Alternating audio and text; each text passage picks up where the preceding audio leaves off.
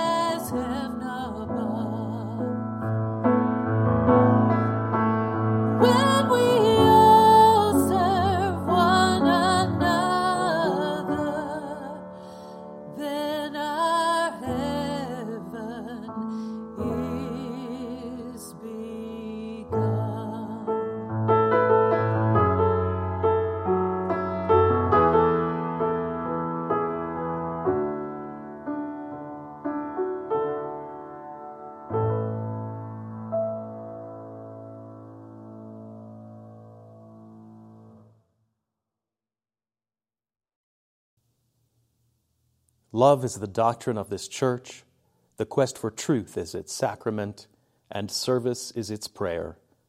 To dwell together in peace, to seek knowledge and freedom, to serve life in fellowship, to the end that all souls shall grow in harmony. Thus do we covenant with each and with all. For all our joys, all our sorrows, whether we share them with one another or we hold them close to our hearts, let us be together in a moment of silence.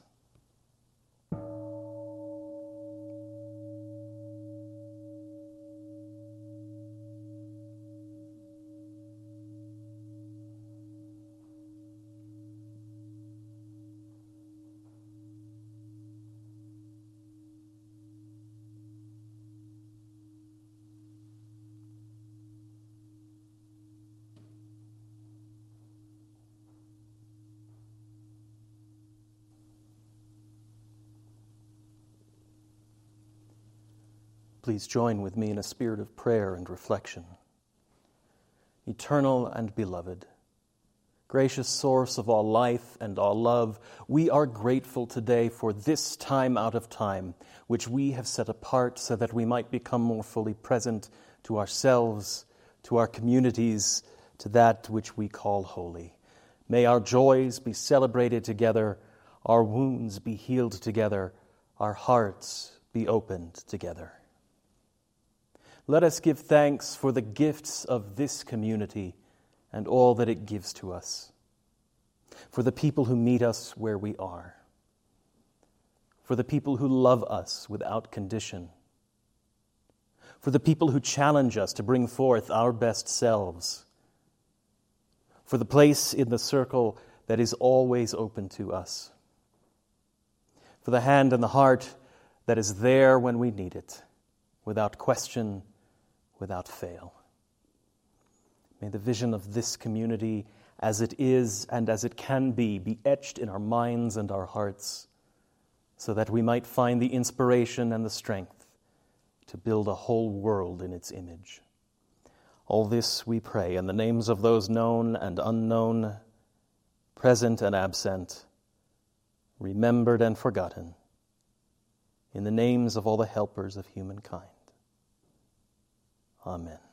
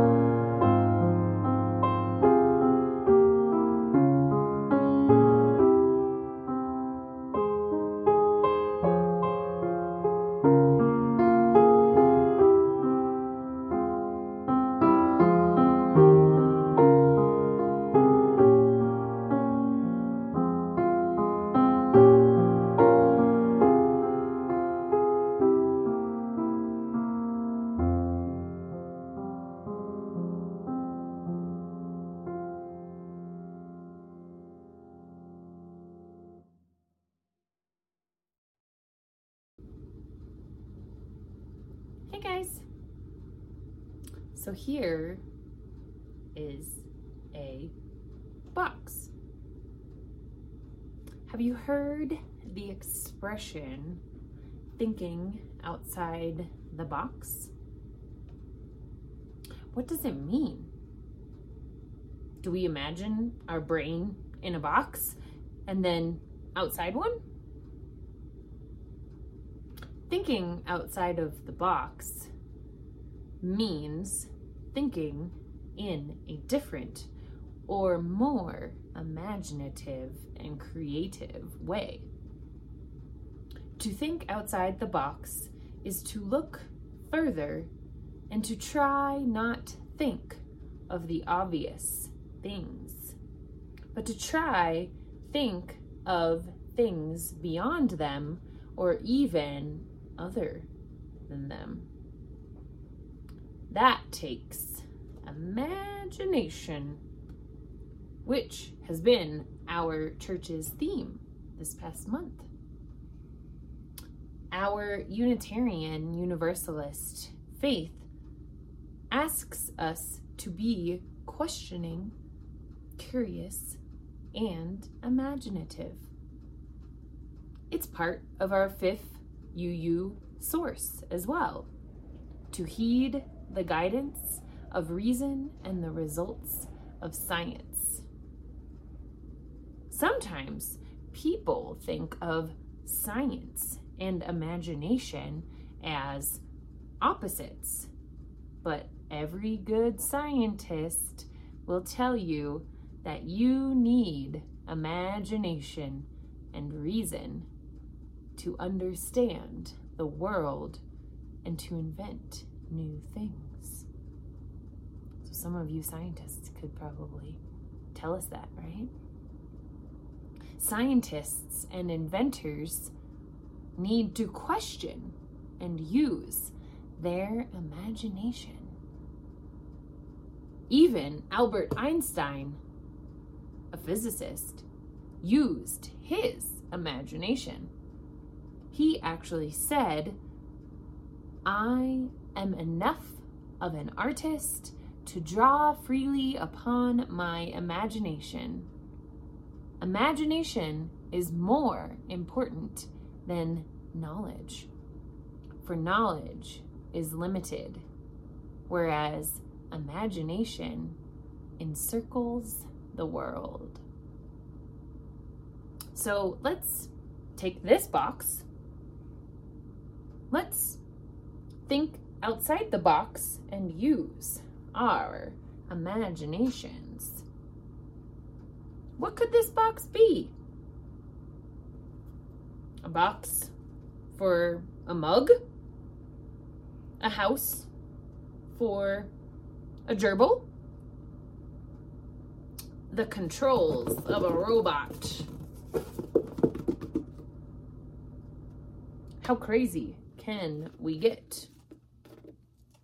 How far can we think outside of the box? Can we think about a galaxy within hours? What? That's crazy. Or galaxies elsewhere? I bet you guys have thought about that. What about thoughts on God or something that exists beyond ourselves? So today, Reverend John will be doing a question box sermon. This is where he answers questions that people in our church have asked him. It is a fun service. Folks might ask him questions about our church or about religion or Unitarian Universalism or ask him his favorite comic book hero. Or they might ask him a question where he may have to think outside the box to answer. The really cool thing about our church community is that we all have different beliefs and thoughts about things in our lives. Even you have different beliefs and thoughts than maybe your peers or friends, or even different thoughts and beliefs than some of your family members. This is what makes our community so unique. We can have different beliefs and thoughts about things and then talk about them in kind and compassionate ways. I know that I really like this about our UU church. So, this week, I encourage you to keep using your imagination to think outside of the box in your daily life.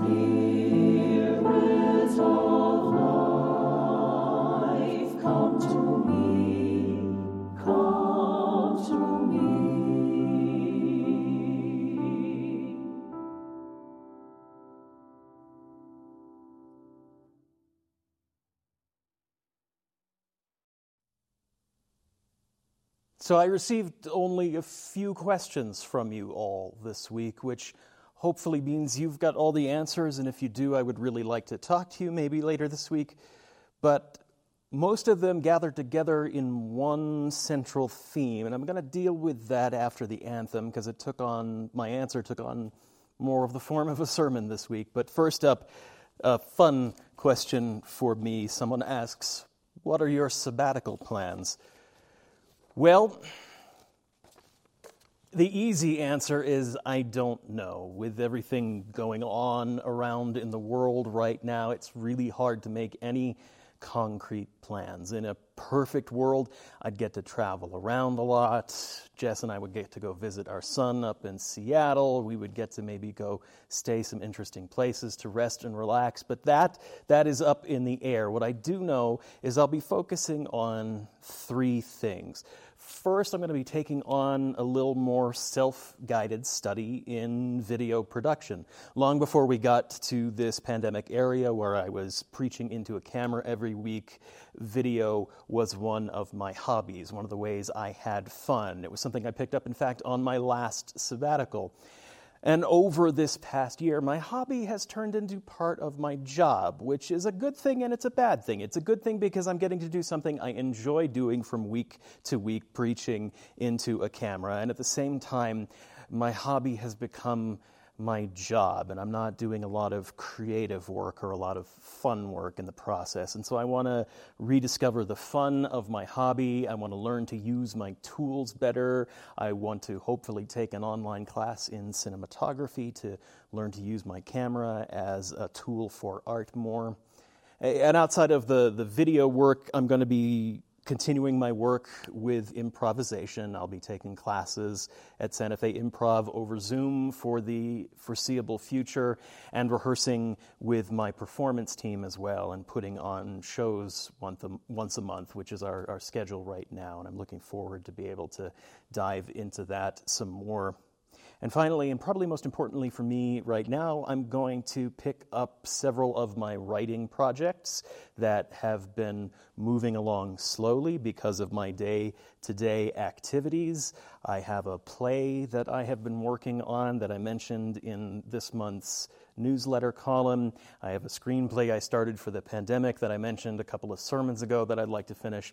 And I'm going to be hopefully wrapping up the sequel to this book right here Know Your Eyes Don't Deceive You. Yes, that is a pen name. And this book will be coming out early March. And you can learn more about all of my secret identity activities here. I'd love you to check it out, but no obligation, okay? And, and finally, finally, more than anything else, I am going to rest. I've joked half jokingly with people over the last several months as we've been planning this sabbatical time eh, that if the only thing I can do is take a five month nap, that would probably be the best thing I could do for myself right now. I am, as you can probably guess from last week's sermon, even kind of tired. This year has grinded me down, and it is time for me to get some rest and recuperation in. And then I'm looking forward to coming back to you in November, rested and recuperated and ready to recommit to our ministry together. And that truly, that is my sabbatical plan.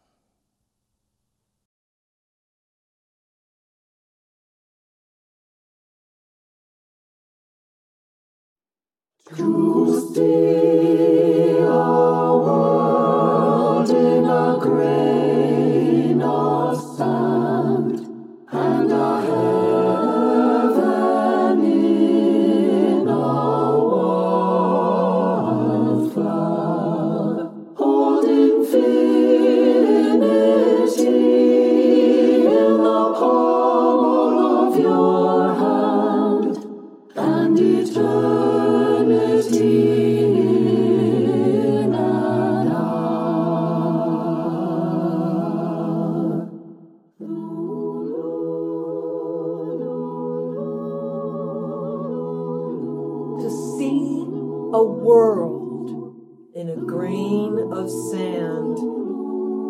heaven in a wildflower. Hold infinity in the palm of your hand and eternity in an hour.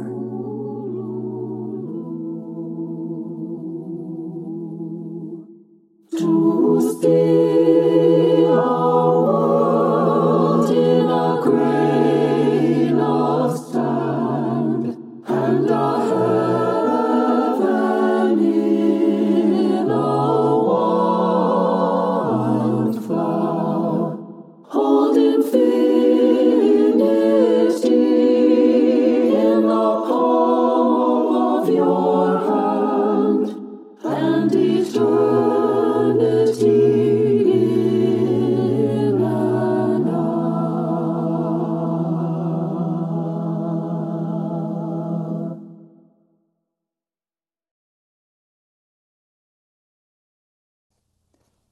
mentioned earlier that there was a definite theme going on to the few other questions I received this week, and I'm going to read them to you now, a little bit paraphrased, and you'll see, I think, where I'm drawing some connections.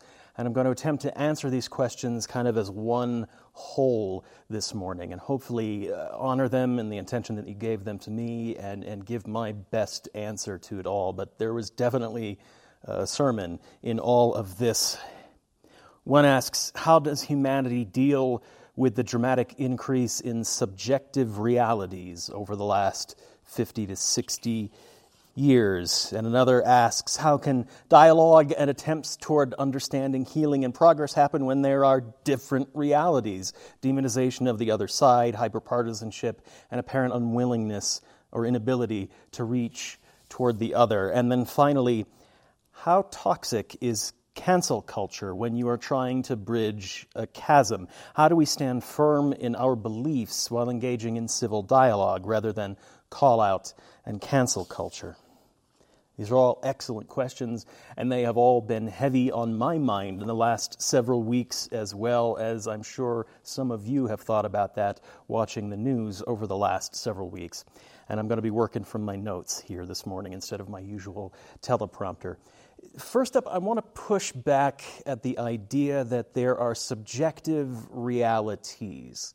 I mean, really, there is only one objective, observable reality. And that point's going to become important in just a second. I think what we're really talking about are subjective, differing concepts of how the world should work. And that's, that's fine in and of itself. It is human nature to ask the big questions about what is human nature and how should we live best in the world and what is our purpose in living on this planet in the first place. Uh, questions like that, the big questions. And we draw our ideas and our concepts about the answers to those questions from all sorts of sources, be it our religions, be it family upbringing, be it traditions that have been handed down to us, be it the empirical, observable reality in front of us that we can look to for data.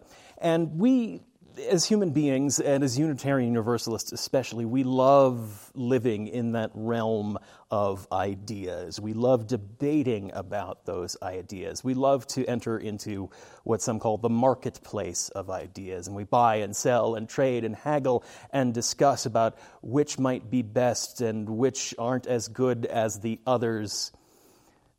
But here's the thing we don't live in that realm of ideas. We don't live in that marketplace. No idea stays in the realm of ideas for too long because our ideas, our concepts of how the world should work, our beliefs about the way the world should be, lead us to act in specific ways right here and right now. The language we use to describe our ideas and our beliefs programs our brains to behave in certain ways. And so, our ideas and our concepts, all of that in the abstract realm, leads us to behave and act in certain ways, whether we intend to or not. And those actions and those behaviors, they have an impact on the real world in the one objective reality we are living in. All of those ideas acted on come together in that observable reality. And at that point, we're able to much better judge what ideas, what concepts, what beliefs are actually helpful and valid and worthy here and now in our one objective reality. What I'm saying basically is once the abstract rubber meets the physical road, it's very easy to look at the vehicle that is being driven and say, that thing is on fire and randomly murdering people, and we should probably recall that vehicle. There are some ideas that don't belong in the marketplace of the here and now, and they should be removed from the debate and removed from the conversation and not allowed to make policy in our world. The thought that only white people are worthy of living and success, that has been an idea that has caused real damage and existential terror and actual death to thousands of people over the centuries it doesn't get to have an equal seat at the table of conversation of how shall we live best as a society. There are ideas that should be rejected and shut out. And this this is where we start to get nervous. Even us religious liberals who love the idea of that individual search for truth and meaning and the inherent worth and dignity of all people, how can we shut out ideas and, in effect, the people who are espousing those ideas if we are supposed to have this open engagement? And this is where the worry about uh, cancel culture and call out culture comes into play. But before I answer those questions, let me, let me give you a small world example. This is an absolute hypothetical. But I think it will help us deal with the notion of how we deal with these ideas that I think observably and demonstra- demonstrably are harmful and should be rejected from the conversation. Let's say, for the sake of argument today, that the marketplace of ideas is real. Let's say it's an actual marketplace. Let's say the marketplace is a, a farmer's market, and the ideas in this case are booths selling different sorts of jam blueberry jam, and raspberry jam, and strawberry jam, and boysenberry jam, all kinds, conceivable kinds of jam. Now, Everyone gathered at the market, selling and looking to purchase jams, could have all kinds of good faith conversations that would be relative in their outcomes as to which jam is the better jam and which fruits should be used more often and which fruits probably shouldn't be ever used to make jam. And hey, is it okay for this booth selling honey to be over here? It's kind of related to jam, sort of. All of that can be talked about in good faith and has real world consequences in, in the world of just this farmer's market. But say one day someone arrives to sell his new brand of jam, and it's a, it's, it's a strawberry jam, and its secret ingredient is, let's say, cyanide you might be well within your rights to say that that person probably shouldn't be selling that particular jam from their booth, and you might be right to say whether or not this person should even be allowed to continue having a booth at the farmer's market. And what say you decide to say so? What say you decide to call out this obvious, obvious harm happening in your midst? That man is selling cyanide laced jam to the people, and he's got a list of people he thinks we should feed it to. Whoa, whoa, whoa, whoa, hey, hey, hey, I'm just selling jam here. If you choose to buy it, that's your decision. And if you choose to buy it and then feed it to certain other undesirable elements, you know, that's, that's on you. No, seriously, everybody, he's selling cyanide jam, and two people have already died in the parking lot. Do not listen to this man. He is a plant from the liberal big jam cartel, and he is just trying to squeeze the little guy out. Uh, what do you have to say about the reports that you're selling cyanide jam and it's already killed 20 people? Listen, I'm just a man who loves to make jam, a, a hardworking, creative individual, and a I'm just trying to find a way to use my God and constitutionally granted right to express myself to the fullest of my being in a way that makes me a little money. And now, now these people are jealous of my secret ingredient, and they're here trying to shove me out of the marketplace. No more questions. No more questions. Now I'm having a little fun here. It's, it's, it's kind of an extreme, ridiculous example. But it reflects the conversation being had right now, today, just in the last few weeks, about how we handle it in the public square when someone espouses ideas that have been shown demonstrably throughout history to cause real harm to real people, and the demand for accountability for that action. Look what happens when we call out folks like Josh Hawley and Marjorie Taylor Greene for their demonstrably awful ideas they are trying to sell into the real world marketplace. Deny that they did what they did or said what they said, or that what they did and said really caused any harm in the first place. And simultaneously, or afterwards, if that first denial doesn't work, attack the messenger, attack their motives and their character for even questioning you in the first place. Try to shift the attention onto them. And finally, finally, reverse the role of the victim and the offender.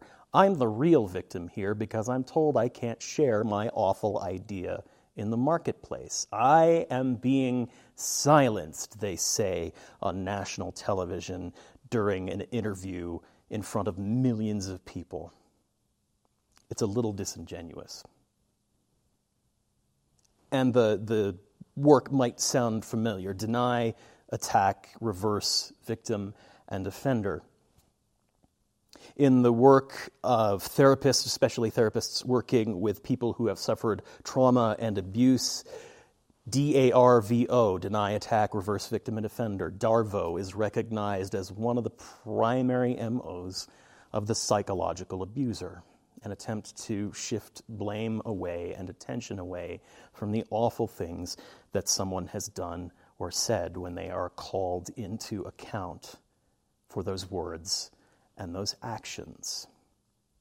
And so this calls into question for me the reality of cancel culture. It is, to my mind, a big lie.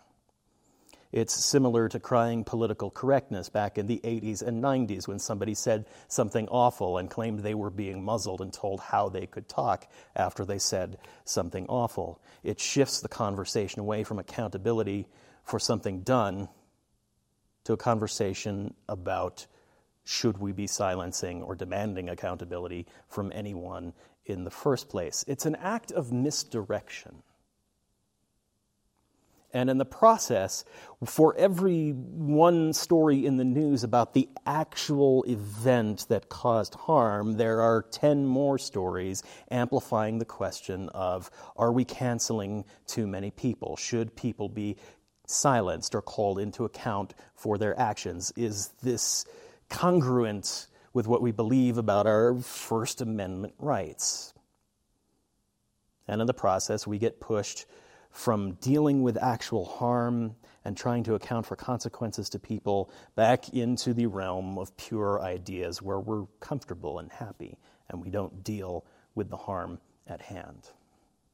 So, no, asking someone to remove their ideas from the marketplace and account for the harm that they've done is not cancel culture. First off, it's hard to call it cancel culture when the people crying the loudest about it are doing it from platforms in front of millions of people. That just shines the big lie right there. And second of all, it's hard to call this a culture at all because the majority of us, the majority of people who might be called into account for our actions, wouldn't be able to be canceled anyway because we didn't have the platform and the audience to begin with. Cancel culture isn't real. Or to put it as one internet wag has said, it's only cancel culture. It comes from the cancel culture region of France. Otherwise, it's just sparkling consequences. And that's what we're asking for here when we're asking people to remove their harmful ideas from the marketplace uh, and, and make amends for the harm that they've done in the process. We're asking for there to be consequences for actions, demonstrable consequences, so that maybe people can see those ideas don't belong and should be removed after all. Those ideas need to be removed from the marketplace. And the most effective way of doing that when people have a public platform is to call them out. And I know this particular act makes people uncomfortable. It's confrontational for one, and none of us likes confrontation. I am the least confrontational person on the planet. I, I don't feel comfortable with the notion of doing it myself. And it sucks to be called out when you've made a mistake. It, it doesn't feel too good, does it? And it is true that, like any tool, a call out can be abused. And we see it abused in, in online realm, especially. People sometimes are called out more to make the person doing the calling out feel better about themselves without really seeing to what they're trying to affect in the person being called out in the first place. Sometimes it might be better to call someone in. And call out and call in are both legitimate tools when we are trying to build a just world. And both tools can be used well, and both tools can be abused, and they each have their place. The call out has a place in the conversation.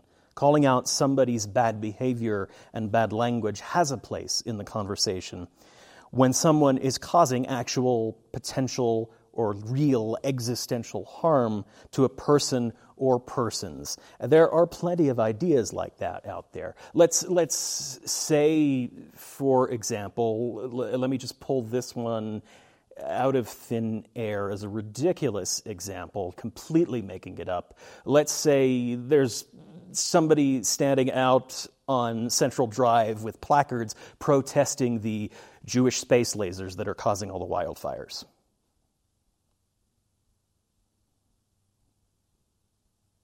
Yeah, that's a ridiculous idea. And it might be easy to laugh at it too and laugh it off because it's, yeah, it's ridiculous. And at the same time, it's a variation on a very old idea that has caused a lot of death and destruction for the Jewish people throughout history. It doesn't have a place in our community. So, how do we deal with it? We call it out. That idea is harmful.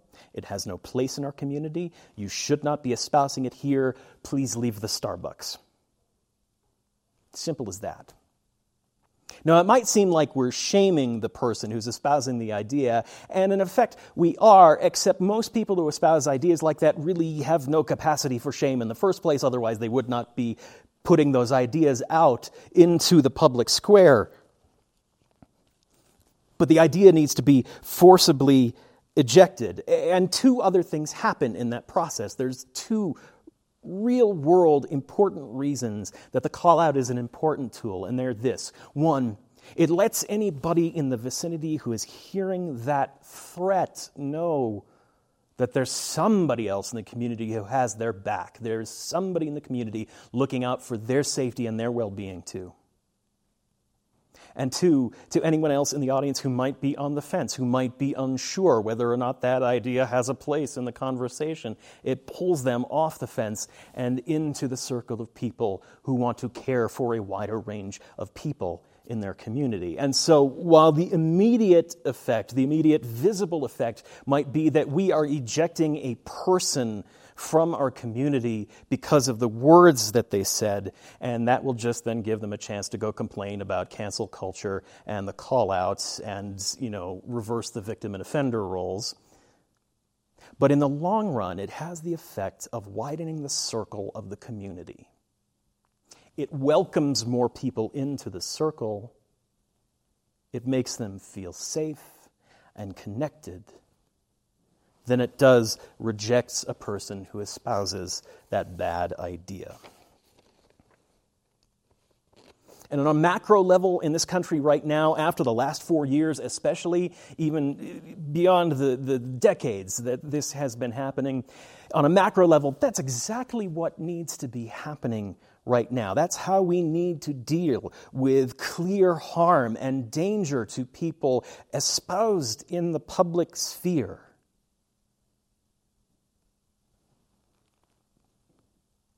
But it doesn't address the big underlying question I'm hearing in the questions I received this week. Because what I'm hearing underneath all of this is how do I deal with this in my own small circle?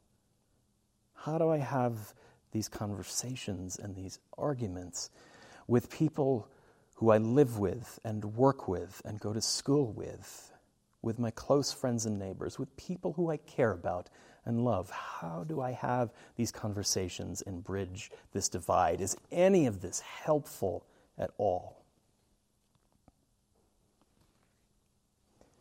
Now, in a perfect world, I would say that the answer would be to use the call in tool. In a perfect world where every one of us is trying to grow into a better person, is trying to grow a soul. In a perfect world where everybody is capable of admitting when they make a mistake and capable of learning from those mistakes, in a perfect world where everybody would want to be part of the larger whole, the call in is a great tool because it allows us to be in relationship with the people we are already in relationship with and pull them off to the side and say, hey, that idea causes harm. Here are some real world examples of how it has really hurt people. Is that the kind of thing you want to be bringing into our circle?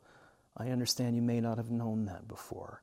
Uh, Can you, can you get rid of that idea and come back into the circle with the rest of us? And in a perfect world, someone would admit the mistake that they made and learn from it, and we all grow together into community. And if you have those kinds of relationships with people in your life, if you have relationships built in a deep love and a deep trust with one another, you can have those conversations. And I imagine, as awkward as confrontation can be, they would be rich and rewarding and would build upon relationship and be beautiful. And so, yes, that is a tool when you have that kind of relationship with the person you are engaging with. But I understand too, we don't live, we do not live in a perfect world. And our relationships are diverse and messy, and I don't have a good answer to that question today. I don't have a good answer to the question how do I have the conversation with the people I love the most? It may be after the trauma of the last four years, we can only have it in ourselves to deal with all of these issues on the macro level. Because uh, that macro level is necessary right now. It might be that the loving act we do, that surrounding with love that I talked about last week, might include having to say to somebody, I'm sorry, you can't play in the sandbox with us right now. You need to go stand in the corner until you understand the hurt you have caused. And you can come back when you're ready to acknowledge that hurt and you're ready to make amends. That, that is a form of love within the community because you're looking out for their soul as well as for the souls of everyone in your circle. And maybe, maybe that macro work trickles down as we put our own ideas about what is best for the world into reality, and we make those into policy, and we make those into law, and we see the benefit it might have. Maybe people who were engaging with the big lies can see the ideas for the harm they were causing and step away from them finally. Sometimes it takes that real, observable world evidence to make that change in people. So maybe it's just the macro work we need to engage in. And maybe, as painful as this is, maybe our loved ones need some calling out if we don't have a relationship where we can call them in. If they're being obstinate in their clinging to hateful ideas, if they are actively perpetrating harm even in their small circles because of them, that call out might be important. And maybe they even hear it. Maybe we just do our best to reiterate over and over again the demonstrable real world truths that are having a benefit in the world and the demonstrable harmful lies with real world evidence, evidence over and over. This is a lie, and there is why. This is true, and see how it works. If we've got the strength and the energy for that, to just repeat ourselves until the truth is heard, maybe that's what we do. And maybe after four years, it is okay to just take a break Maybe you don't have it in you for any of these conversations anymore, and that is okay. Don't feel bad if you do not have the strength right now to bridge some sort of chasm in your relationship. It's okay.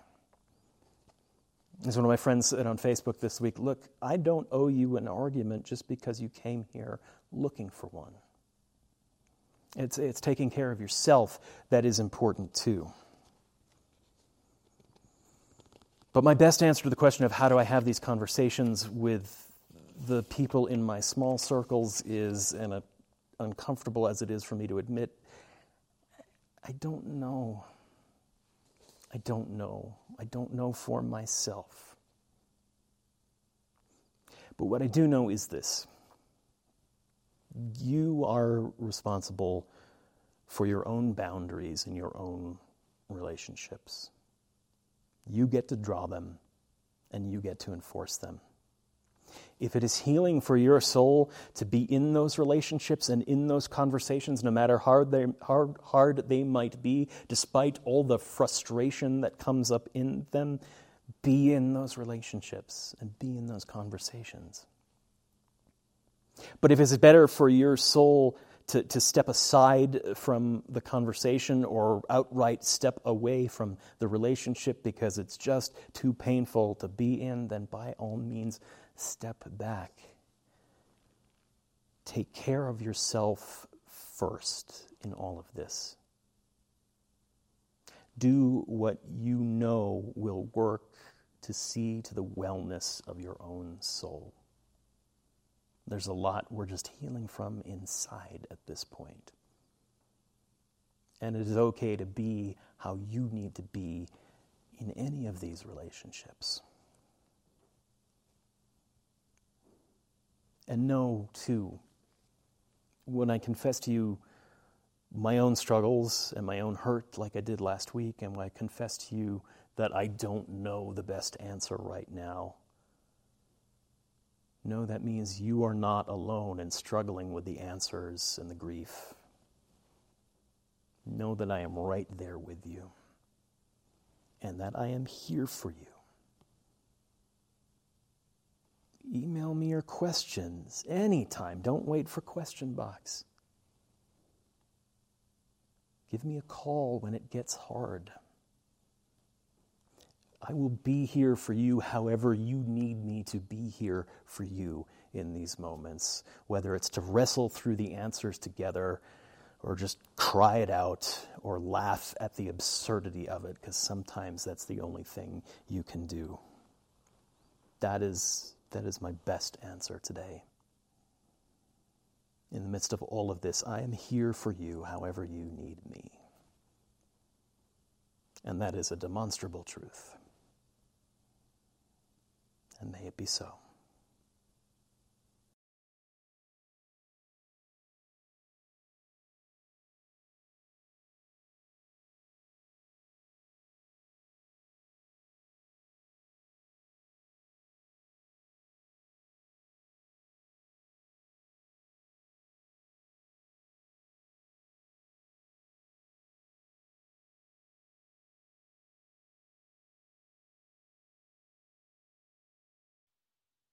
Our offering for the month of January is taken up for the Esperanza Shelter in Santa Fe.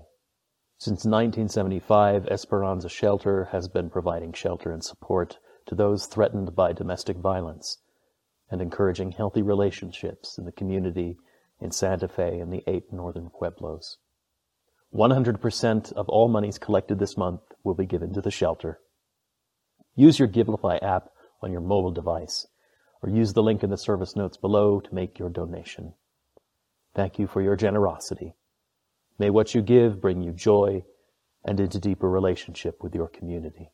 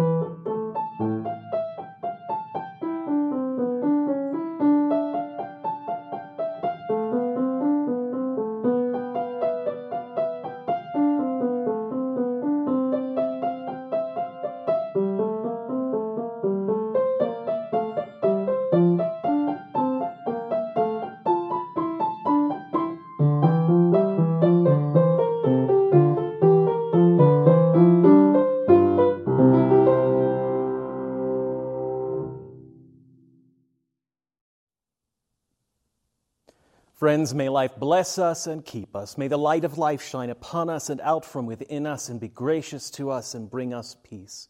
For this is the day. This is the one wild and precious life we have been given, so let us all find a way to rejoice and be glad in it. Go in peace.